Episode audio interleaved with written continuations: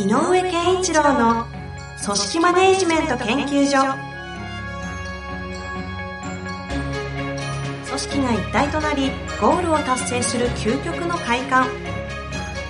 上場企業から中小企業まで延べ200社以上の支援を行った井上健一郎が組織人に関するあらゆる問題を分かりやすく解説します。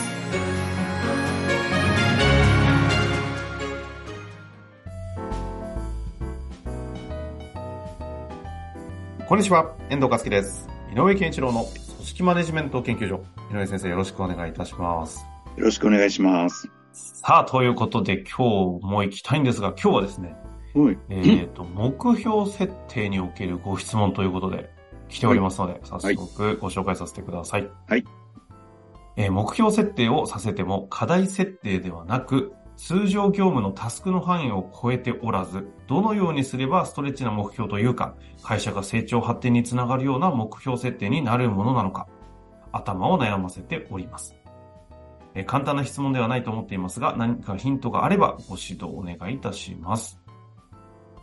というシンプルな質問ではありますが。あの、あ、でも、あの、目標設定やってる会社さんで、えっ、ー、と、なんかよく見ると、業務範囲だよね、この目標っていう、業務だよねっていう、うん、あの、ことが書かれて、うん、タスクレベル、あの変な話。いや、でも、これありますよね。あると思うんですよ。めちゃくちゃ、ほぼ、あの、世にある目標設定ってそうなっちゃってますよね。なってます、なってます。で、で、これね、多分、うんうん、えっ、ー、と、今言った、あの、か会社の成長発展のための課題設定してほしいっていうのは、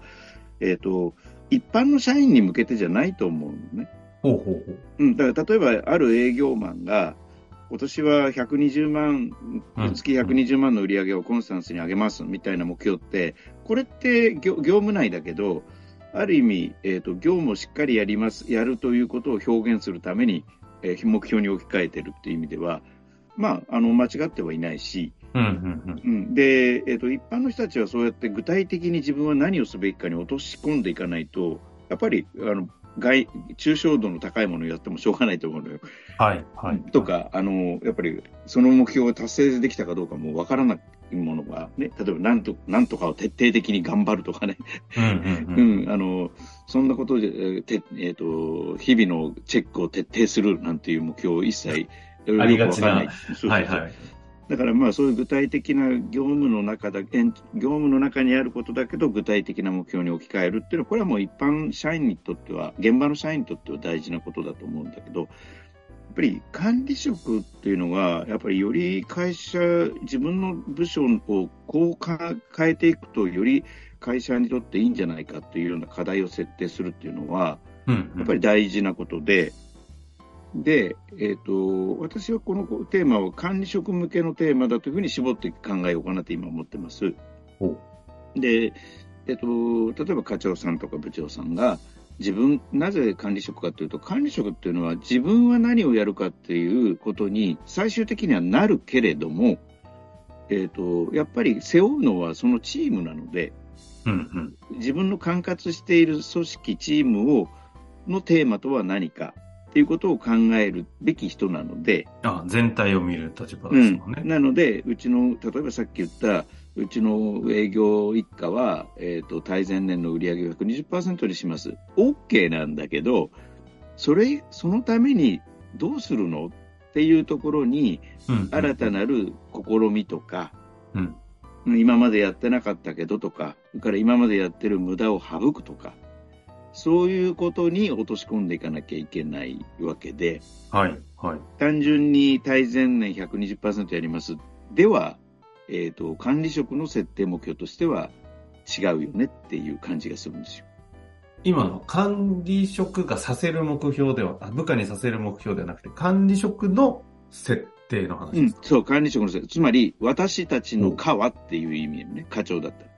え、でも今そうおっしゃられましたけど、一般的には管理職の設定って、うん、昨年対比何パーセントやりますって普通なりますよね、きっと。あだからそれをやるためにどうするかの中に新たなる試みとか。えっ、と、それをやるためには何か課題はあるのか、それを達成するための課題は何かっていうのがないといけないよねと。で、えっ、と、それをせ、それを考えた上で、部下にこういうことをやっていくので、みんな自分たちも120%の売上目標にしなさいっていうのはあると思うんだよね。で、えっ、と、その、その中でね、えっ、と、じゃあ、今この売上目標で言ってしまったけれども、あの他のセクションで言うと、例えば製造なんかで言えば、えっ、と、なんだ、あの、不良率を下げますとか、そういう目標設定が、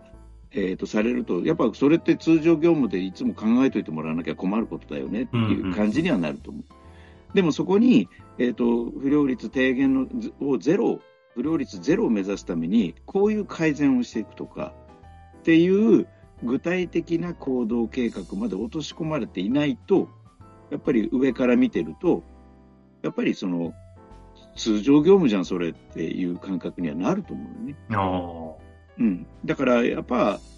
えっ、と、変、変変化させることとか、改善することとか、新たなる、えっ、と、生み出した創造とか、あ。っっていうのがそこに、あの、なんていうのが、香り立ってないと、目標設定にね。やっぱりこう、なるほど。うん。で、で、もう一個言うとね、そのためには、やっぱりそのさらなる上の上司、だ多分このご質問者ご自身が多分、あの、えっ、と、トップマネジメントとかやってる人だと思うんだけど、もしくは人事の部長さんだったりすると思うんだけど、やっぱりこう、えっ、と、なんていうのかな、上と下、上上司と部下、えっ、と、管理職の中でも部長と課長とか、社長と部長とか、っていうところでしっかりと今年の目標というか課題は何かっていうことが語られてないとブレイクダウンできないんだよね。うんうん。えっ、と、その部下の方々がってことですか、うん。つまり、だから、はえっ、と、大元の発信として、例えば社長と部長あたりで、例えば営業部の今年の課題は何か？たら単純に売上120%ということが課題でではあ、目標ではあるけれど、えっ、と、何が課題なんだと。ああ、はいはいはい。うん。人を、人の育成がおちょっと鈍いんじゃないかとか、なるほど。だその目標設定を、あ目標を達成する目標は出るけども、うん。それを行くために、要は、いできない理由があるその課題だったり問題というものがちゃんと言語化され、語られ、共有化されてないと、うん。そもそも通常業務の範囲を超えた目標設定につながってこない、ブレイクダウンできないと。そういうことだと思うんですよ。だから例えば、新規事業を開発しなきゃいけないって会社のあのテーマがあったときに、じゃあ新規事業を開発するために、例えば、それそれでも、えっと、営業には、例えばマーケット情報を的あのうんしっかり上げてこいとうん。いう課題だったりするわけじゃない？うん。で、うんじゃあ、えっ、と、人事だって新しい新規事業を立ち上げるためには、例えばそういうプロジェクトを運営してくれというようなことになったりすると思うんね。はいはいはい。で、そこがやっぱり語られてないと、えっ、と、人事部長からは、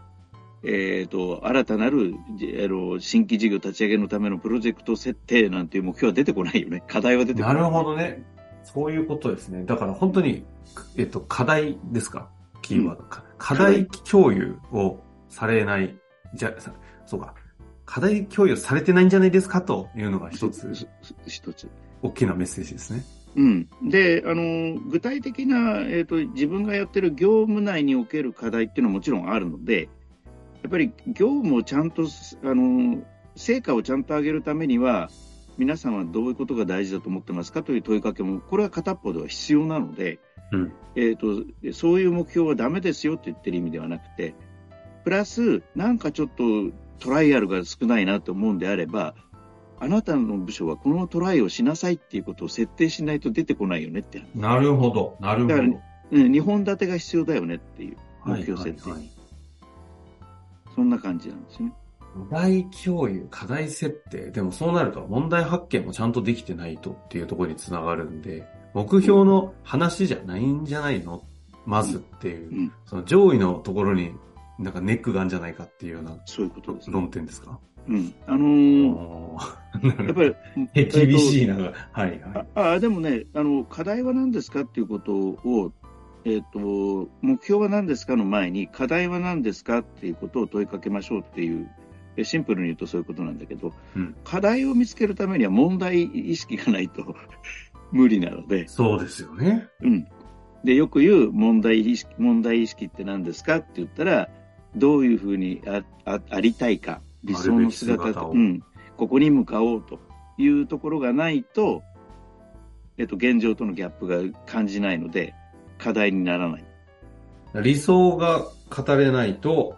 問題意識が生まれないので、うん問題が見当たら、見つかれ、見つからないから課題設定ができないんで、結果それが目標設定につながってこないっていう、もう根本に遡っていく話ですか、これは。うん。いや、そうなのよね。だからえっ、と、で、これ、あの、何回も言うけど、管理職に関してね。うんうん。うん。あのー管理職に関してはそうだと思う。で、一般の人に関しては、やっぱりそれが降りていったときに、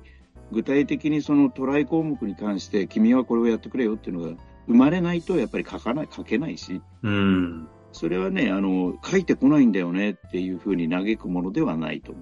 う。なるほど。うん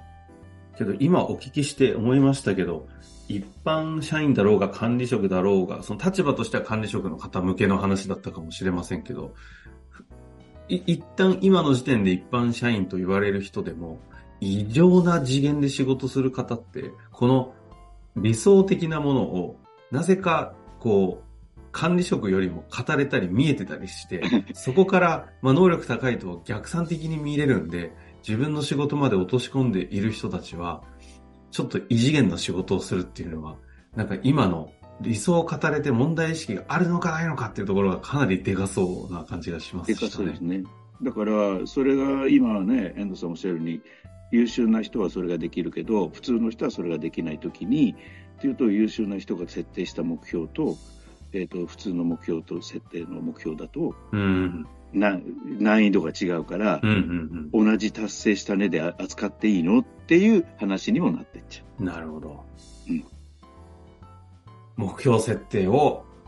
目標設定で語ることはできない回でしたね。う。そうなんだよね。だから、そう、このはっきりと、あなたがトライすすべきもの、したいものは何ですかっていう問いかけもしないと出てこないしね。うんうんうん。かといってこれね、なんか、あの、すぐに、じゃあその問いかけをしたら今日明日で出るかって言われると出ないほど深い大切な問いでもあるというところが、まあ根本の問題なんでしょうけど。うん、で私はそういう問いかけを目標設定をある種2段階で考えてほしいと、うんうんうん、自分の仕事をしっかりやるための目標ってなんだっていうのとなんかトライすべきことはないかっていう問いかけはやっぱりししないとやっぱり出てこないと思うし。ただしたからといって出ても来ないのででそれをもしやり始めても最初のうちトライ項目書けなか書けない人は書けない人でいいと思うよ。うん。うんうんうん。で書く人が大よくてで書いてる人はそのトライ項目に対しての活動とか成果達成みたいなのはアドオンして評価してあげないとあのいけないよねっていう感じかな。ということですね。うん、いや、あの、改めて立ち止まる回になりましたが、すいません。目標設定というのはね、問題意識がないと、まあ、ある意味立てれない、できないよと。そのためにも理想がないとできないよという、そもそも論に回帰しましたけれども、まあ、ちょっと大きなね、視点いただきましたので、それらを踏まえた上で現状の今のタスクだったり、